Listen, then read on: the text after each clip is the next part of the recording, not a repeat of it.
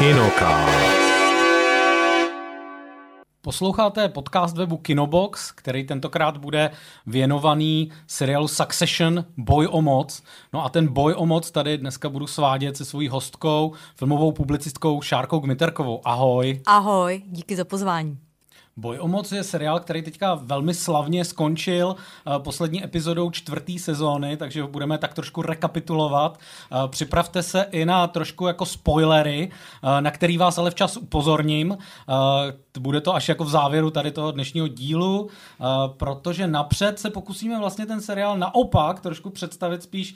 těm, který o něj třeba nezakopli, Byť je to jako docela těžký, protože je to jeden z vlastně z nejdiskutovanějších seriálů uh, poslední doby. Uh, každopádně je to teda záležitost uh, společnosti HBO, která se vysílá od roku 2018 a v podstatě to vypráví o rodině, která jejíž teda patriarcha je toho času CEO velký mediální korporace Waystar Rojko, ale eh, protože už vlastně v důchodovém věku, tak se už od začátku toho seriálu spekuluje o eh, možnosti nějakého jako následnictví, eh, které by mohlo připadnout některému z jeho tří, respektive čtyř potomků. A právě vlastně tady ten boj o, ten, o to následnictví, o to, kdo teda bude dědicem vlastně téhletý mediální korporace, která navíc ještě eh, je jakoby známá tím, eh, že produkuje vlastně takový ty jako populistický konzervativní zprávy, eh, který budou konvenovat voličům Donalda Trumpa a podobným jako lidem, tak kdo vlastně převezme potom Loganovi Royovi, potom patriarchovi, to vedení té firmy. Je to teda seriál, který je velice komplexní, velice jako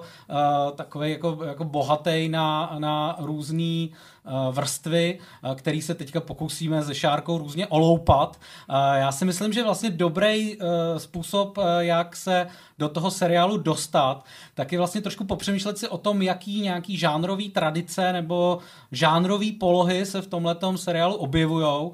Já mám pocit, že hodně často se to interpretuje vlastně skrz jako t- takovou optiku nějaký jako vyloženě rodinný dynamiky, jako nějakého rodinného dramatu, kde vlastně uh, jde o to, že ty potomci toho Logana jsou jako traumatizovaní jeho teda velmi jako brutálním stylem výchovy nebo spíš nevýchovy, ale uh, ve skutečnosti si myslím, že ten, uh, že ten seriál je mnohem bohatší. Co si myslíš ty, Šárko? Co by si, jakou žánrovou polohu by si vystihla, jako vyzdvihla na úvod? Já si myslím, že uh ta žánrová poloha tam vychází nejenom z toho splétání těch dějových linek a z těch různých žánrových stylizací,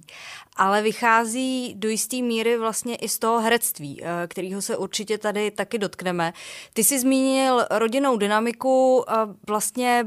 nějaké rodinné drama nebo rodinné melodrama je, myslím si, dost výrazně zakódovaný v DNA tohoto seriálu eh, a můžeme tam vidět nějaký předobrazy, který eh, se týkaly těch spletitých příbuzenských a širších rodinných vztahů, vlastně americký velmi bohatý vrstvy v takové tý hodně soap operový, mídlový stylizaci, eh, jako byl třeba Dallas nebo Dynastie. Eh, ten boj o moc dělá něco trošku jiného. Samozřejmě on taky ukazuje ten život těch privilegovaných vrstev toho jednoho procenta, které koncentruje to největší světové globální bohatství, ale vlastně neukazuje to bohatství jako nebo ten jejich životní styl jako něco, k čemu bychom měli aspirovat a nějaký vlastně ideál. Což eh, do jisté míry eh, dynastie i Dallas eh, vlastně dělali v tom smyslu, že prostě ukazovali ten svět těch bohatých lidí jako velmi jakoby okázalý, blištivý, luxusní, pohodlný a to tady vlastně velmi často tak jako takovou podrývačnou formou ukazovaný není. Myslím si, že ty kuřeny toho rodinného dramatu sahají hodně hluboko, můžeme říct vlastně i do 50. let, ne, jako ke kinematografii 40. a 50. let, kde vznikají filmy eh, na mátkou, jako třeba Obr nebo eh, melodramata Douglasa Sirka, který vlastně ukazují uh, propojení uh, těch rodinných vztahů a toho rodinného biznesu jako něco organického, jako něco, co spolu vlastně bytostně souvisí, kdy jedno prostě vyplývá z druhého. To, jak ta rodina je spolu zvyklá fungovat nebo nefungovat. Jo. Mně přijde, že vlastně se to vystihla pěkně, že ten dal, jako, že mluvíš mluvíš vlastně o tom Sirkovi, kde je jako tyhle ty dvě vrstvy, jako to, že teda je to nějaký biznis rodinný a to, že je to nějaká rodina, která má nějaký mezilidský vztahy, takže vlastně u toho Sirka je to organicky propojený, stejně jako v boji o moc, zatímco pokud si pamatujete ještě jako Dallas, tak tam mám pocit, že vlastně tam, to, tam šlo o to, že, ty, že ta rodina měla nějaký velmi jako těžký nějaký rodinný problémy, eh, který vycházely ale jenom z těch mezilidských vztahů. A ten biznis tam byl vždycky spíš jako uh, něco jako do nějaký míry víc odděleného a něco jako co není tak problematický a co není tak jako vlastně strašně úzce jako co tak jako strašně úzce ovlivňuje to, co ty postavy jsou zač a co jako provádějí v tom seriálu. Určitě. Eh, tam eh, ano, právě proto, že to je, mm, že to je ten žánr té soap opery, eh, tak tam právě hrajou prim ty Eh, ty jako rodinný vazby, že jo, prostě ty rodinný konflikty a tenze. Eh, další vrstva, která si myslím, že je poměrně jako důležitá, o kterých se dost často mluví, tak se mluví o tom, že eh, boj o moc je vlastně docela dobrým jakoby portrétem současné americké mediální krajiny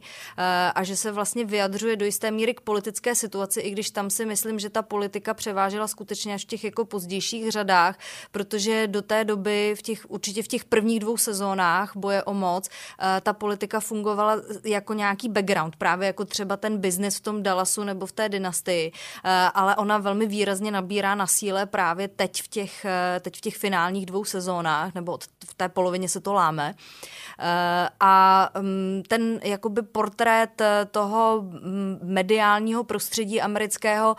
zase není to asi jedna z těch hlavních složek, kterou bychom, kterou bychom zmínili, ale která je vlastně velmi podstatná, protože je to vlastně ta sféra toho biznesu, toho podnikání, kde se ty rojovy pohybují a vlastně to, jakým způsobem ty média tvoří, jakým způsobem ten mediální obsah vytvářejí, eh, má velmi výrazný vliv, má vlastně globální dopad, můžeme říct. Jo? Nejenom vlastně na celkovou náladu ve společnosti, na informovanost obyvatelstva, eh, na pracovní trh a pracovní podmínky vlastně v médiích, ale eh, ve finále, jak se ukazuje v té poslední řadě, vlastně má i velmi výrazný dosah právě na, tu, na ty nejvyšší patra té americké politiky.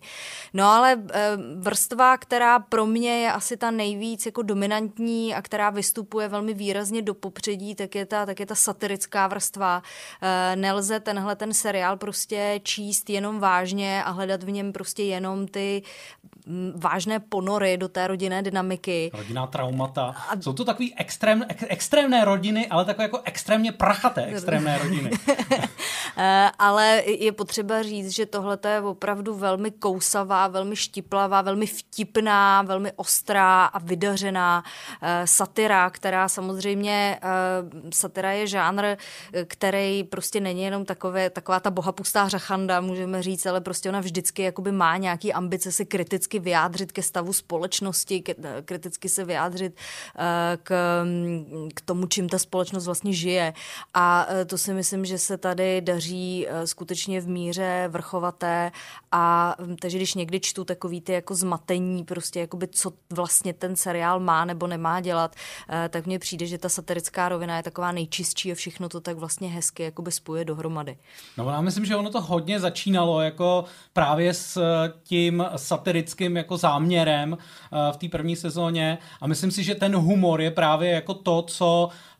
třeba mě, a myslím si, že zdaleka ne jenom, jako u toho, u těch prvních epizod uh, udrželo. Uh, já navíc uh, vlastně uh, jsem v době, kdy jsem začal koukat na Succession, tak už jsem byl divákem vlastně uh, starších seriálů Jesse Armstronga, který uh, je vlastně spojený jedna, která s dost legendárním uh, britským uh, sitcomem uh, The Thick of It, nebo satirickým vlastně seriálem, uh, který uh, vlastně je z politického prostředí a pak vlastně takovým amerikanizova, amerikanizovanou verzí toho The Thick of It, uh, což je seriál HBO Víceprezidentka The Weep. A oba, obě dvě tyhle ty série jsou vlastně postavený na tom, že máte totálně jako nesnesitelné postavy, eh, které jsou, který se pohybují vlastně v prostředí nějaký teda relativně vrcholové politiky eh, na nějaký národní úrovni. A eh, vlastně ty jednotlivé epizody ukazují,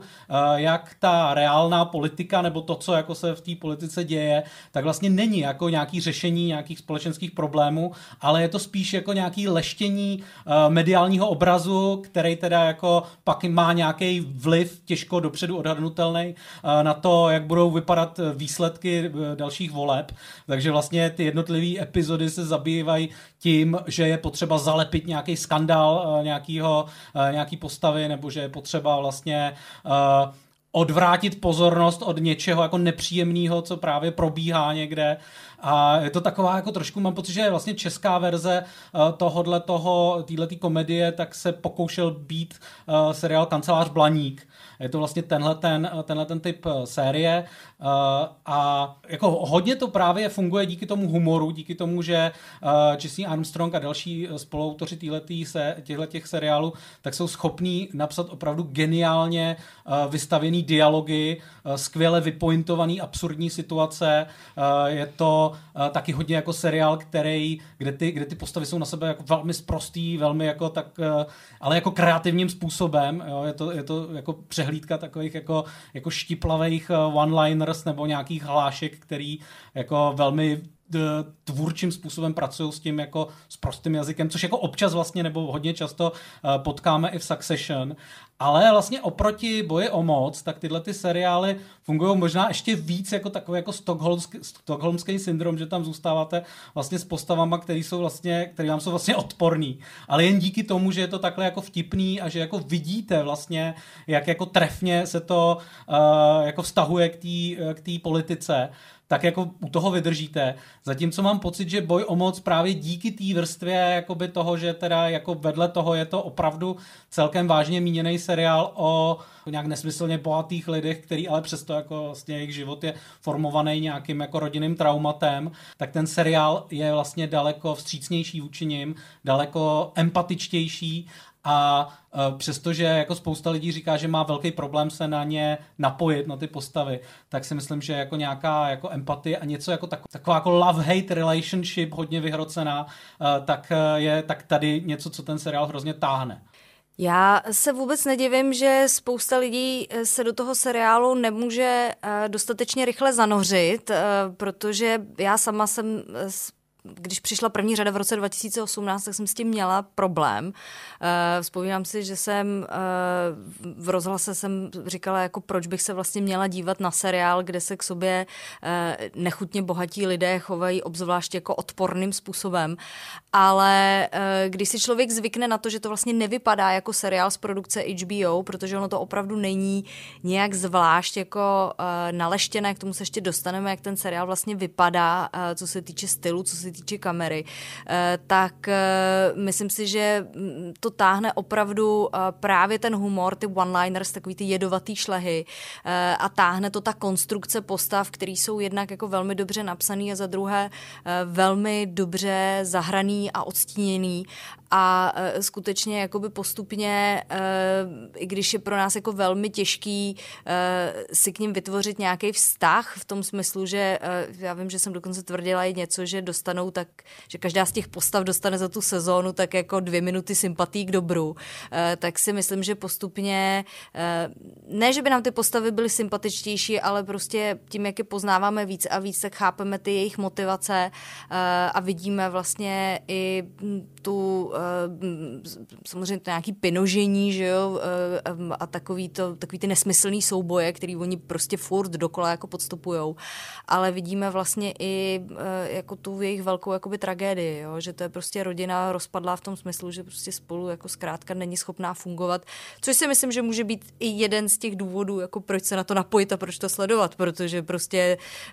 nefunkční rodinná dynamika je něco, co si myslím, že zná jako skoro každý. každý. Je to tak. Uh, no, já to naopak jako strašně cením, vlastně, že ty postavy jsou hrozně nejednoznačný a že jakoby vlastně kdykoliv jako cítíte, že byste mohli jako třeba s někým z nich najít nějaký společný, jako nějakou společnou cestu, tak jako obvykle přijde pak nějaká jako, nějaký jako těžký jako vystřízlivění, ale myslím si, že to je jako ukázka nějakého mistrovství toho seriálu, že dokáže jako kolísat vlastně mezi tím, že uh, ty postavy jsou sympatický a v další chvíli jako vlastně jsou naprosto odporný. A vy ale, což je podle mě hodně důležitý, neustále vnímáte to, jak oni vlastně to, co jsou zač, jak je podmíněný vlastně tím prostředím, ve kterým nejenom jako vyrůstali tom rodinným, ale i v tom, že je to teda jako tady ta záležitost toho jako vrcholového biznisu a toho jako, uh, toho jako nezřízeného bohatství. A ten seriál přitom eh, z toho backgroundu a z té minulosti těch postav jako vůbec nic sáhodlouze nevysvětluje. Jo. My jako eh, tušíme, že ten patriarcha rodu, ten Logan Roy, eh, že měl velmi nelehké dětství, kde asi probíhalo nějaké fyzické tresty, jakože to byla opravdu jako tvrdá jako výchova, kterou on potom teda předával dál svým dětem. Ale ten seriál nám to vlastně jakoby naznačí jenom v několika sporadických momentech. Pro mě, teď nevím, jestli to je třetí nebo čtvrtá epizoda první sezóny, kdy jsem se do toho seriálu opravdu jako zamilovala. E, ta e, epizoda, kde eh, celá ta rodina vlastně jede kran, na ranč, myslím, že k tomu nejstaršímu bratrovi, kde probíhá jako společné psychoterapeutické sezení a v závěru té epizody ten psychoterapeut spadne do bazénu a příznačně si vyrazí zuby, že jo, jako Freudovsky. Ale Eh, tak tam vlastně vidíme eh, toho Logana, jak eh, z toho bazénu vlastně vylézá taky a um, ta epizoda končí záběrem na jeho záda, která jsou jako brutálně zjizvená, takže z největší pravděpodobností to je důsledek nějakých fyzických trestů. Ale jinak vlastně ta postava se k tomu vůbec absolutně žádným způsobem jakoby nevrací. Jo. Ve chvíli, kdy ty jeho synové, ty jeho děti mají vzpomínat vlastně na to svoje dětství, na to, jakým způsobem vyrůstali vždycky, když se dělá nějaký profil, tak oni opravdu jako často nejsou schopní jakoby přijít jakoby s jednou nějakou jakoby pozitivní vzpomínkou a když už jsou s, s něčím takovým schopní přijít, tak většinou se to vůbec netýká toho otce. A v tomhle ohledu bych teda zmínila, že vlastně jediný moment, kdy se ten seriál opravdu jako noří eh, do minulosti těch postav, kdy ty postavy vidíme jako, jako děti nebo vidíme je v minulosti, tak je ta slavná titulková sekvence, která už tak trošku taky jako zikoničtěla hlavně ten hudební motiv eh, skladatele Nikolase Brit Britela, ale eh, v té titulkové sekvenci vlastně ty postavy vidíme skutečně jako děti eh, a vidíme toho Logana Roye tak trošku jako z jejich pohledu, jo? On tam to je, fakt to není otec, fakt je to nějaká jakoby dominantní patriarchální figura, která se tak většině jakoby vznáší eh, někde kolem, někde jakoby na okraji toho obrazu a je od nich jako totálně vlastně odtržena. No a přímo v tom seriálu pak vystupuje jako vlastně velký takový manipulátor, který vlastně velmi hraje na to, že teda ví, že ty potomci jako hodně stojí o to, aby teda oni byli ty následníci v té firmě a pracuje s tím tak jako, že vlastně s takovou jako psychologickou, psychologickýma hrama, který jako jsou od nějakých teda ta metoda jako cukru a byče je opravdu skoro až do slova. Uh, no, byč, uh, hodně byče a hodně málo cukříku. Je to tak, no. S cukříkem je potřeba šetřit. Tak možná teďka přejdeme vlastně k něčemu, co teda s těma postavama úzce souvisí a to jsou uh, ty jejich představitelé herečtí. Uh, tam asi nejzajímavější možná nějaký jako moment je uh, vlastně to, že oni uh, se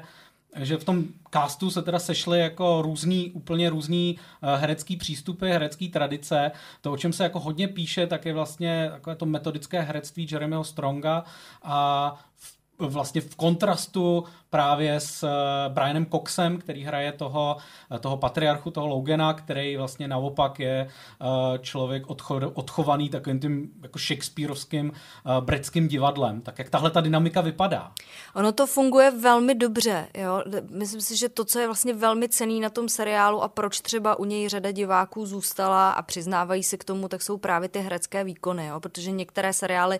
vlastně sledujeme kvůli těm scénaristickým veletočům, jiné třeba sledujeme kvůli tomu, eh, že, to je, že tam je docela dobrý pnutí mezi nějakým hvězdným obrazem těch představitelů a mezi tou postavou. To mě napadlo, že to byl třeba pro mě aspoň případ eh, seriálu Sedmilhářky. Eh, tady je to, si myslím, ta souhra právě těch nejrůznějších jako hereckých stylů, která je fascinující pro mě a která si myslím, že,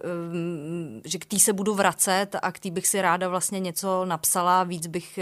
se jako jakoby do té eh, do tý souhry eh, těch jako různých přístupů zanořila. Eh, správně si zmínil, že Brian Cox je odchovanec vlastně britského Shakespeareovského divadla, člověk, který,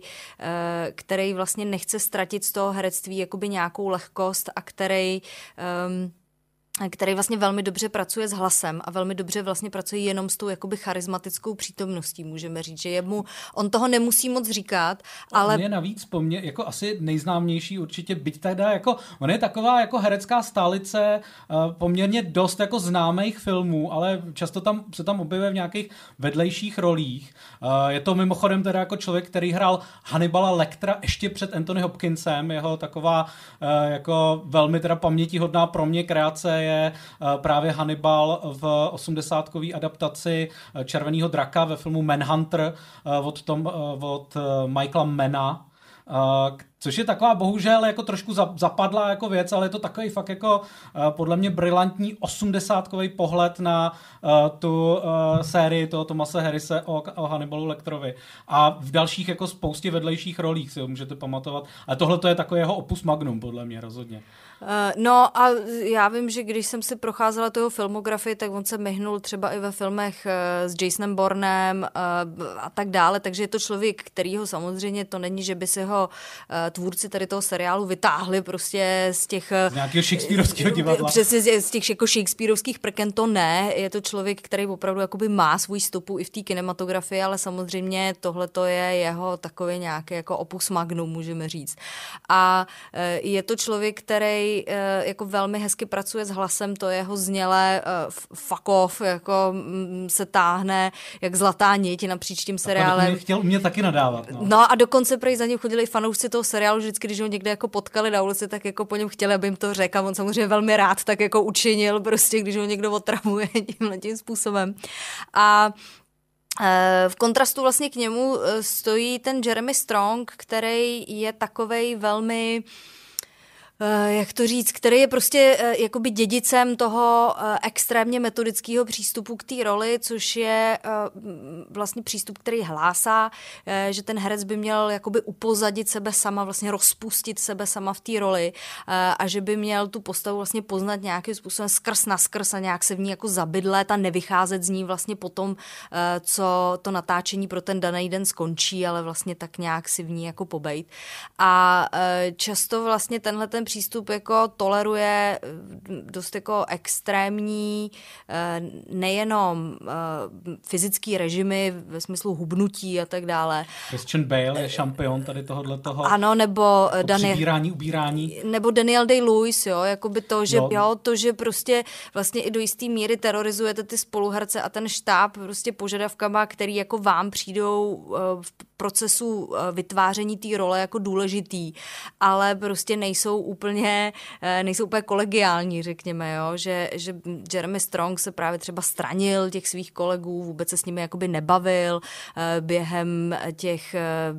během natáčení těch jednotlivých scén, protože chtěl být stejně izolovaný jako Kendall vlastně od zbytku té rodiny. Kendall je ta postava, kterou hraje, to je jeden vlastně z těch synů toho Logana Roye a takovej vlastně člověk, který si myslí, že má jako největší právo vlastně od začátku na to stát se tím pokračovatelem té firmy a jako zakládá si vlastně na tom, že to, že, že to bude on, jako kdo, kdo teda jako má největší schopnosti uh, na to, aby tu firmu dále jako vedl nějak dobře.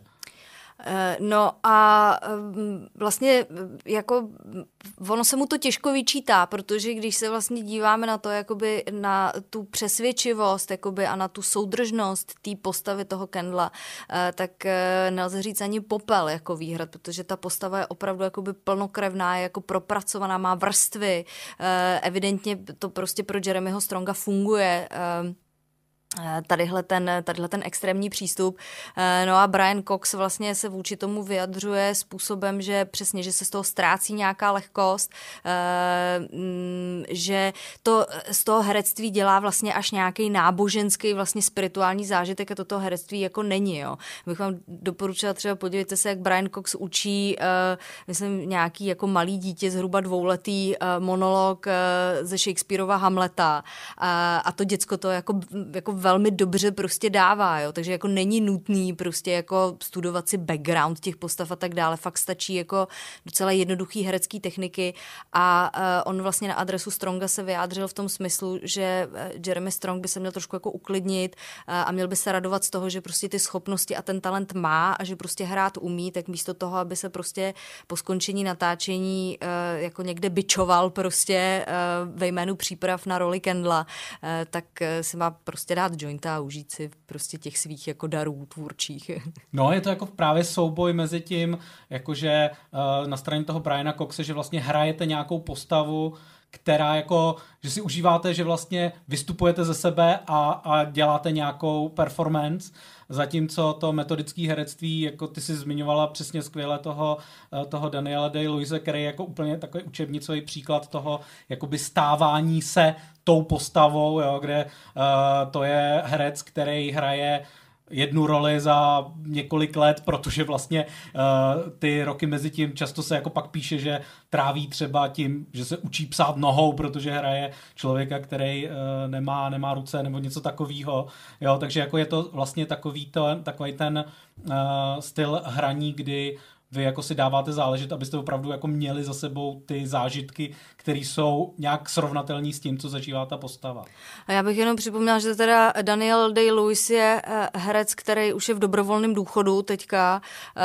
a to je vlastně další jakoby mínus toho eh, metodického přístupu, že ono opravdu jako výrazně ty kariéry jako zkracuje. Jo. Tam ten syndrom toho vyhoření u těch herců je podle mě jako extrémní, jo, protože to oni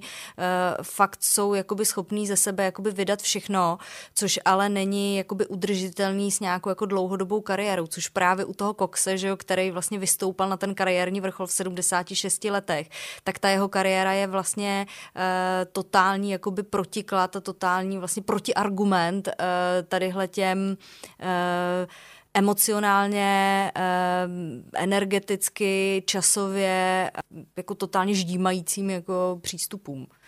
Ještě bych možná zmínil tady uh, dva jako herce, který, jednak teda Sarah Snook, uh, která hraje vlastně jedinou uh, dceru toho, uh, toho Logana, uh, která je vlastně jako herecký objev, uh, herečka, která předtím uh, se objevovala především v nějakých takových jako ne, ne úplně vlastně uh, Bčkových, ale takových jako na hraně Bčka hororových filmech především. Uh,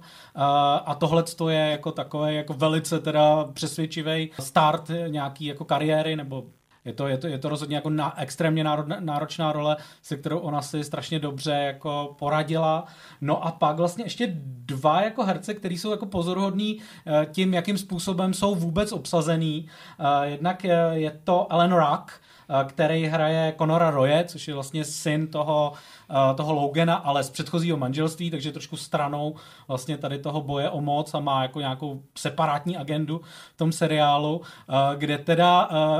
Ellen Rack je herec, který se proslavil především v 80. letech ve velmi teda slavný, ale u nás ne až tak příliš známý 80 komedie Volný den Ferise Bílera, od Johna Hughese, kde vlastně hraje postavu teenagera, který má bohatého tatínka a je, myslím, hypochondr a zároveň jako má velký strach z toho svého otce. Uh, takže vlastně je to jako, uh, jako ta postava, kterou hraje tady, tak vypadá trochu jako kdyby je to eh, byla ze stárlá verze tady té postavy z toho Ferise Bílera. A pak je to ještě britský herec Matthew McFagan, který hraje Toma Wangbankse, což je manžel té Eh, té postavy, kterou hraje uh, Sarah Snook. A to je zase herec, který vlastně předtím byl známý jako představitel uh, takových jako charakterních uh, rolí, takových vlastně velmi ušlechtilých postav z filmů, jako je Pícha a předsudek, a nebo ze seriálu Ripper Street, kde vlastně on je jako taková ta postava, která toho jako ušlechtilého policajta, který trpí tím, že prostě v tom jako Londýně konce 19. století uh, se všem žije opravdu hrozně a ten zločin je opravdu jako nesnesitelná věc. A tady vlastně je protiobsazený do role jedný z jako z nejslistších uh, postav vůbec celého toho seriálu. Uh, takže vlastně je tam i jako vidět jako chytrá práce vůbec jako s tím castingem, kdo jako do jaký role do, bude obsazený a jaký asociace to třeba bude vyvolávat v těch, uh, v těch divácích, který to třeba znají. Já bych jenom doplnila teda jméno ještě Kírena Kalkina, uh, jasně, ano. mladšího bratra uh, známějšího uh, Mekely Kalkina, což si myslím, že to už uh, asi neplatí, uh, minimálně pro ty jejich jako pozdější kariéry, že ta dynamika jako té slávy nebo řekněme těch zásluh se jako obrací. A uh, Kieran Kalkin uh, je vlastně uh, člověk, který jakoby zase tu postavu hraje uh, úplně jiným způsobem než třeba Brian Cox nebo Jeremy Strong. Si myslím, že on se tou rolí uh, a, a sám to jakoby přiznal, že on se jí primárně jako velmi dobře baví, samozřejmě jako taky mm, přemýšlí, jakoby co by ta jeho postava řekla nebo neřekla. Je mi potřeba říct, že zvlášť když se budete dívat na tu první řadu, uh, tak ta je fascinující sledovat zpětně i z toho důvodu, že tam jakoby vidíte, že někdy kolem třetí, čtvrtý epizody začali ty scénáristi opravdu jakoby psát ty dialogy a ten jakoby rytmus vůbec těch promluv vlastně na míru těm jednotlivým představitelům. Jo? Takže e, protože viděli, co je vlastně jejich silná stránka, že někdo prostě, e, že někdo má radši víc takový ty jako obloukový, takový ty květnatější promluvy, někdo e, umí opravdu ty one-liners a, a někdo umí víc takový, má takový stakatovější rytmus, řekněme, což je případ vlastně toho Kierena Kalkina, který já mám velkou radost, to jsem objevila jedno jeho prohlášení, že vlastně tenhle ten seriál jako v něm skutečně jako definitivně eh, vybudil a potvrdil eh, tu lásku jako k hereckému oboru, protože pro něj je to kariéra, která, eh, do kterého přivedli rodiče a kterou on si sám vlastně nevybral, ale protože nic jiného neuměl, tak teda jako hrál, ale e, vlastně tady jako se přiznal, že dospěl teda v nějakého jako herce skutečně, který, který v tom má to srdíčko. Tak to jsem samozřejmě opomenul jednu jako velmi klíčovou a asi hodně oblíbenou postavu Romana, dalšího z těch synů toho Logana, eh, které tam vystupuje vlastně od začátku jako takový jako sarkastický clown, který jakoby se tváří, že si může dovolit vlastně zvnějšku eh, komentovat to, jako co tam ty postavy provádějí, ale zároveň se jako pořád vlastně ukazuje, že i on jako zapletený do všech těch, jako do toho boje o, o, tu, o tu pozici a možná, že teda od tohohle, z toho, od toho herectví se teďka posuneme vlastně k tomu, jak ten seriál teda opravdu jakože vypadá jako vizuálně. Jednak je to věc, která má velmi nezvyklou, nebo nezvyklou úplně ne, ale jako uh, kamerou a střih, který jsou jako specifický, navazují určitě na nějakou docela dlouhou tradici v televizních seriálech, ale je to jako přece jenom pořád jako něco, co uh, nevídáme běžně uh, v, v, ve filmu a v televizi. A pak je to vlastně to, jakým způsobem je tam vůbec jako zobrazovaný to bohatství, jako to, co vlastně prodávalo všechny ty Dallasy a dynastie, uh, to jako ten luxus, tak eh, když eh, se zaměřím na tu první část tvojí otázky, to znamená eh, na to, jak ten seriál vypadá, tak ten seriál má takovej uh, velmi roztřesený, uh, velmi jako chaotický cíleně, jakože spousta těch kompozicí je krásných, opravdu, že uh, to, kde se to odehrává, ty prosklené kanceláře, nebo jachty, nebo svatby v Toskánsku, uh, nebo jednání prostě v různých norských šaletech prostě a chatách. Um, tak ty kompozice tam jsou nádherný, ale vlastně ten styl je velmi těkavý, velmi jakoby nestabilní, stejně jako to rodinný prostředí. E, takže často tam, najedete, často tam najdete prostě zoomy, jo? strašně rychlý, brutální zoomy na nějakou postavu. E, mm, najdete tam, jak už jsem říkala, jakoby těkavý stedikem, těkavou ruční kameru. E, je to,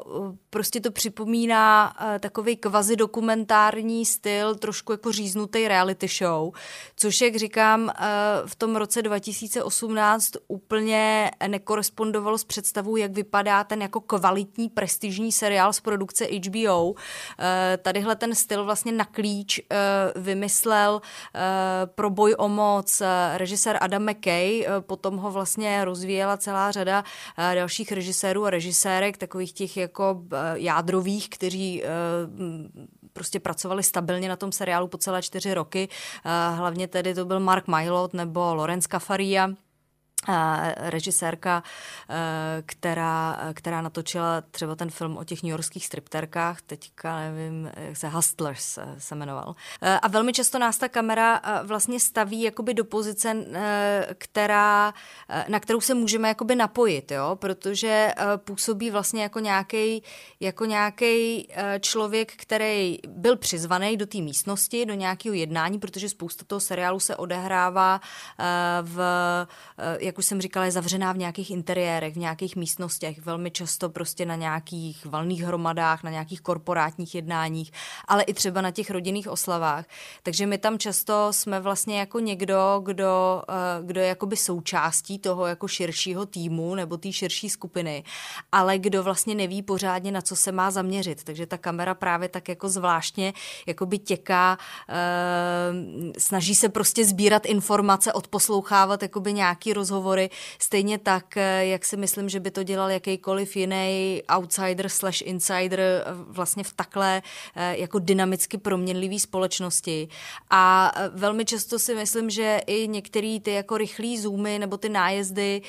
vlastně slouží i tomu, aby jakoby potrhli, aby dodali opravdu ten jakoby formální důraz a to potržení nějakým právě těm jedovatým šlehům nebo těm vtipům, protože zase když si opravdu jakoby rozkrájíte na úplný jednotliviny třeba uh, ty dílčí epizody, uh, tak zjistíte, že se s tímhle tím prostředkem velmi chytře pracuje právě pro zdůraznění toho jako komického efektu těch jednotlivých replik. No, eh, nenechává se kochat prostě těma. Uh, já v tom vidím vlastně nějak, nějak spíš než teda jako nějakou kvazi dokumentaristiku, tak pokračování právě těch jakoby britských uh, sitcomů, jako je The Office, nebo prostě ten The Thick of It, uh, který taky vlastně takhle uh, jako pracovali právě s nějakou bezprostředností, s nějakým dojmem jako toho, eh, že ten štáb je nepřipravený, že ta kamera jakoby bleskově vlastně reaguje na to, co se děje, eh, kde jako v některých těch seriálech jako Parks and Recreation nebo právě tady Office, tak do toho jsou ještě vložený vlastně scény, kde ty postavy, přestože je to jako fikce, tak mluví na kameru, jako kdyby se vyprávěli s nějakým neviditelným štábem, nebo Uh, We Do in the Shadows je další příklad tady tohohle toho, což teda uh, Succession není, ale zůstává tam vlastně tenhle ten jako velmi jako neurotický styl, uh, něco, co vlastně uh, podtrhuje nějaký právě dojem toho, že i když jako jste obklopeni tím luxusem, tak se jim nemůžete vlastně moc opájet a naopak musíte být ne- neustále těkat a soustředit pozornost na něco, co se vlastně neustále dynamicky proměňuje a zároveň to jako Eh, tím stylem se podporuje právě nějaký ten eh, dojem nějakého neustálého neklidu, pohybu, eh, nějakého tříštění pozornosti a potřeby soustředit vlastně někam jinam, než kam byla soustředěná teďka. Je to jako takový určitý pokračování vlastně i tendencí třeba v hollywoodských filmech, kdy se za posledních jako x desítek let obecně vlastně zkracují záběry, více pracuje s nějakou pohyblivou kamerou. Uh, David Bordwell, což je historik filmového stylu, uh, který vlastně tyhle ty technické záležitosti sleduje velmi pečlivě, taky už jako vlastně řadu desítek let, tak k tomuhle tomu trendu napsal na svůj blog článek, který se velmi příznačně jmenuje calm that kamera, uklidněte sakra tu kameru, protože on jako samozřejmě vlastně dokáže docenit i styl, který je velmi jako statický, velmi vyklidněný a uh, tady právě jako zdůrazňuje tenhle ten trend jako něco, co je taky vlastně určitý jako způsob boje o pozornost toho diváka, jako něco, čím vlastně upoutáte, uh, upoutáte tu pozornost, přestože vlastně jako jsou to prostředky, který jako většinou nepůsobí příjemně na, na, na, na to sledování. Jo. On i záběry, kde se vůbec nic neděje a ta kamera by mohla být naprosto v klidu, tak vidíme, že je to často točený z ruky a vidíme, jak se okraje toho obrazu tak jako třesou, on tomu říká wobble uh, jako, jako jako jak to přeložit, nějaká třesoucí. Jako třes, třesat, třes, třes, třesací se, třesoucí se kamera takže jakoby tohle to je vlastně něco, co není úplně novýho pro ten, pro to televizní prostředí. Ono se to dá vlastně pak jako vysledovat až jako do devadesátek k seriálům jako Pohotovost a tak dále, ale, ale vlastně tady to jako strašně vlastně hraje dohromady s tím, jaká je energie celého toho seriálu. No a jak říkám, jakoby v rámci toho brandu HBO, té značky HBO a toho prostě mm, jejich uh, jako primetimeového, toho, toho hlavního seriálu, toho taháku té sezóny, tohle to skutečně jako nebylo nic, jak by uh, právě seriály s tímhletím jakoby puncem té jako kvality jako vypadaly. Jo. Takže uh, to jsem ráda, že jsme zmínili. No a co se týče té tý druhé části té otázky, to se, to, to, to, se dostáváme jakoby k té reprezentaci toho bohatství. Ono to s tím stylem trošku souvisí. Jo. To, že vlastně ta kamera nikdy jako nespočine a nikdy se neuklidní, tak vlastně uh, i ty i z těch postav máme dojem, že oni jsou v tom bohatství tak zvláštně jako chycený, že oni si ho vlastně nikdy neumí užít pořádně. Eh, a to se týká strašný jakoby spousty eh, věcí, ať už toho, jakoby jak oni se nechovají k těm jako jednotlivým scenériím a k těm krajinám, to jako ne, ale uh, oni prostě nikdy nemají čas se jako zastavit, rozhlídnout, spočinout někde, protože prostě jsou pořád v nějakém režimu nějakého permanentního krizového managementu, jo, který Biznes nikdy neodpočívá. Který, který, který prostě nemá konce. A jak jsem říkala, byť ten seriál je jakoby natáčený opravdu ve velmi jakoby precizně vybíraných domech a sídlech skutečných jako milionářů nebo miliardářů, eh, tak jako nějak se tím zvlášť jako neopájí a, a nekochá. To jakoby přispívá k tomu jako poselství, řekněme, toho seriálu nebo, nebo k tomu jako přesvědčení, které sebou ten seriál nese. A to je samozřejmě to, že, že ti lidé mají k dispozici vlastně tolik peněz, eh, které samozřejmě přesahují vůbec jakoby zkušenostní jako horizont. My si to nejsme schopni jako představit, jo, jakože jako kolik peněz to asi je a kolik generací vlastně eh, by to mohlo zajistit. Hodně se tam jakoby pracuje vlastně s tím, že oni jsou jako na to strašně vlastně zvyklí. Jo? Se tam neustále jako lítá nějakýma soukromýma tryskáčema, bere se to jako samozřejmá věc. A pak tam jsou občas takový jako okamžiky, kdy oni se dostanou náhodou třeba potřebují nakoupit prostě něco v nějaký večerce a nebo navštíví nějaký své, nějaký své chučí příbuzný, nebo je někdo vytáhne na karaoke a oni pak jsou zděšený tím, jak jako ten obyčejný život vlastně vypadá. No a oni jsou, a jim se i kolikrát vlastně stane, že to bohatství jim vlastně uh, stejně jakoby nezajistí prostě určitou úroveň jakoby uh, životního standardu, na který oni jsou zvyklí, tam jako velmi často oni, když přijedou do nějakého sídla, tak je tam něco smrdí, je tam něco skaženého, prostě nějaká tlející, prostě uh,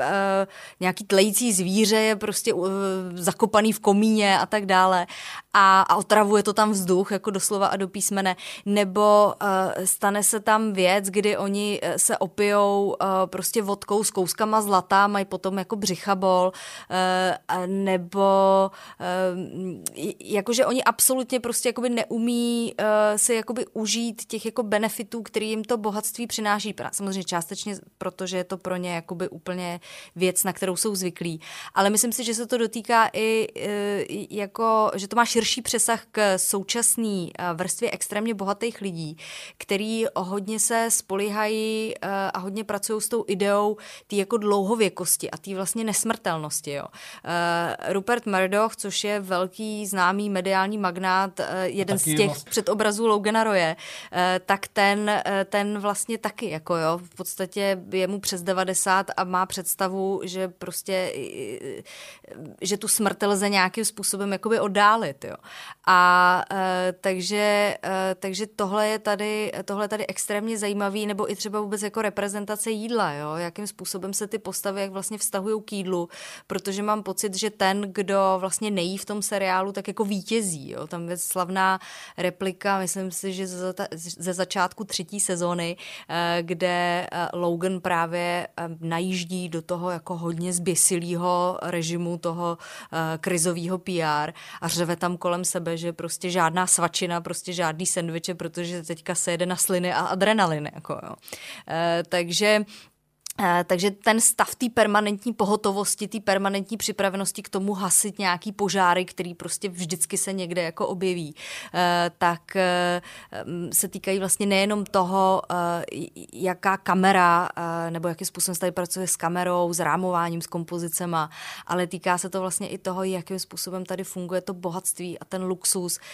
který, který je všude a zároveň nikde přináší vlastně nějaký komfort, ale zároveň nic dobrýho. Jsou to takový jako opravdu takový paradoxy prostě toho, toho života těch jako nejbohatších elit, který, eh,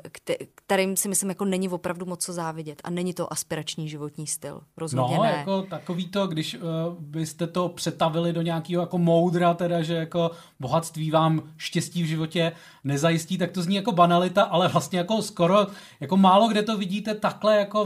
vrstevnatě a jako přesvědčivě podaný jako v tomhletom seriálu. Jo, to, že si prostě neumíte jakoby užít každodennost, to, že si prostě jakoby neumíte, že se neumíte zastavit. Já si myslím, že jejich jakoby největší problém eh, těch postav je, že prostě se neumí jako zastavit a vydechnout si. Jo, že to je prostě permanentní, ten, ten, ten seriál neustále se přesouvá někam z bodu A do bodu B. Ve, velmi častý prostředí, který se tam jako navrací, tak je tryskáč, heliport nebo jako helikoptéra, kde právě v té první, vůbec v té první epizodě, té první řady uh,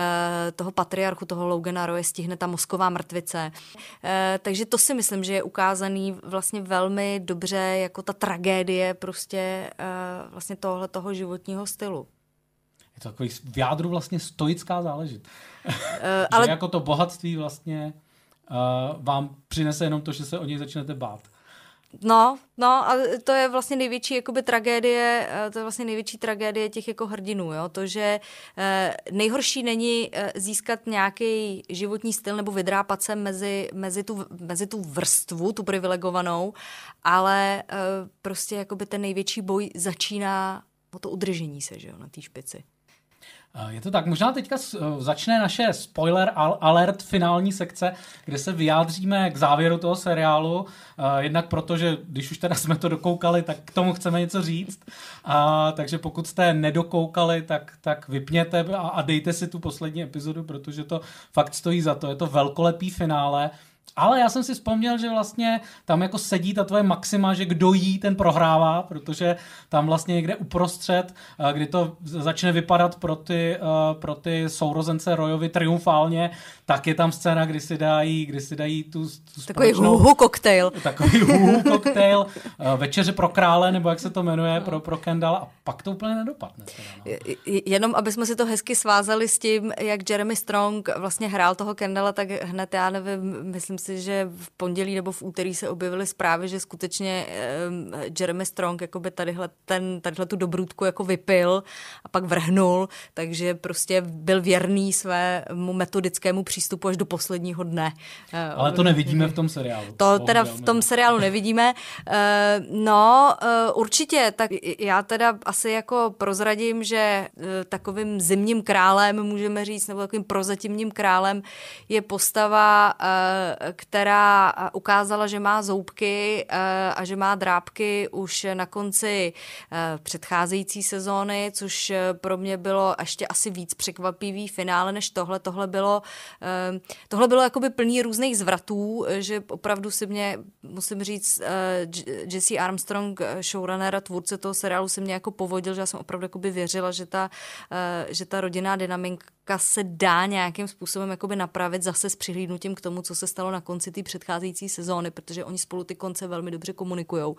Ale Nakonec vítěz je člověk, který je naprosto bezpáteřní, který uh, má jeden ohromný talent a to je vyhýbat se jakýkoliv zodpovědnosti. Eh, který vlastně nemá, jak říkám, no, který nemá nějaký žádný zvláštní skills a je to právě ten Tom Womsgens, eh, manžel eh, Shiv, jedné té dcery teda toho patriarchy. Na jednu stranu je to pro mě fascinující, protože mám pocit, že opravdu jakoby tohleto finále jsme měli celou dobu před očima. Ten seriál nás jako průběžně vlastně nejpozději od toho závěru té třetí sezóny nás jako varoval, že prostě tohleto z největší pravděpodobností bude ten konec.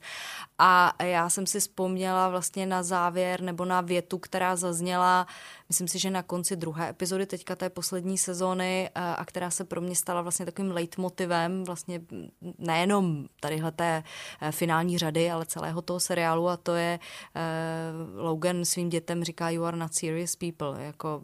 vy jste prostě lidi pro smích, jako jo, že, takže tam nejpozději tam nám mělo být jasné, že prostě žádný z těch sourozenců nebude ten vítěz. No a on ten Tom je taky trošku teda člověk pro smích, zároveň jako, že jo, taky vrstevnatá vlastně postava, která uh, je tam jako hodně uh, vlastně zobrazovaná jednak jako takové jako velmi, jako, že je na něm poznat, že pochází z trošku jako nižší společenské vrstvy než ty sourozenci, to znamená, že je mnohem opatrnější, co se týče teda toho, jako, jak se udržet v tom sedle, protože má jako zřejmě jako od začátku mnohem víc co ztratit, takže jako, jako urputnější. Zároveň vlastně celým tím seriálem se nese vlastně jeho jako takový jako šikanózní vztah vlastně s vzdálenějším příbuzným toho Logana Gregem, který je taková jako postava vlastně jako, jako klauna z vnějšku, který se jako při, přichomítne nějakým způsobem tady do těch mocenských bojů a stane se pak takovou jako bizarní součástí toho, toho ansámblu. No, uh, tak uh,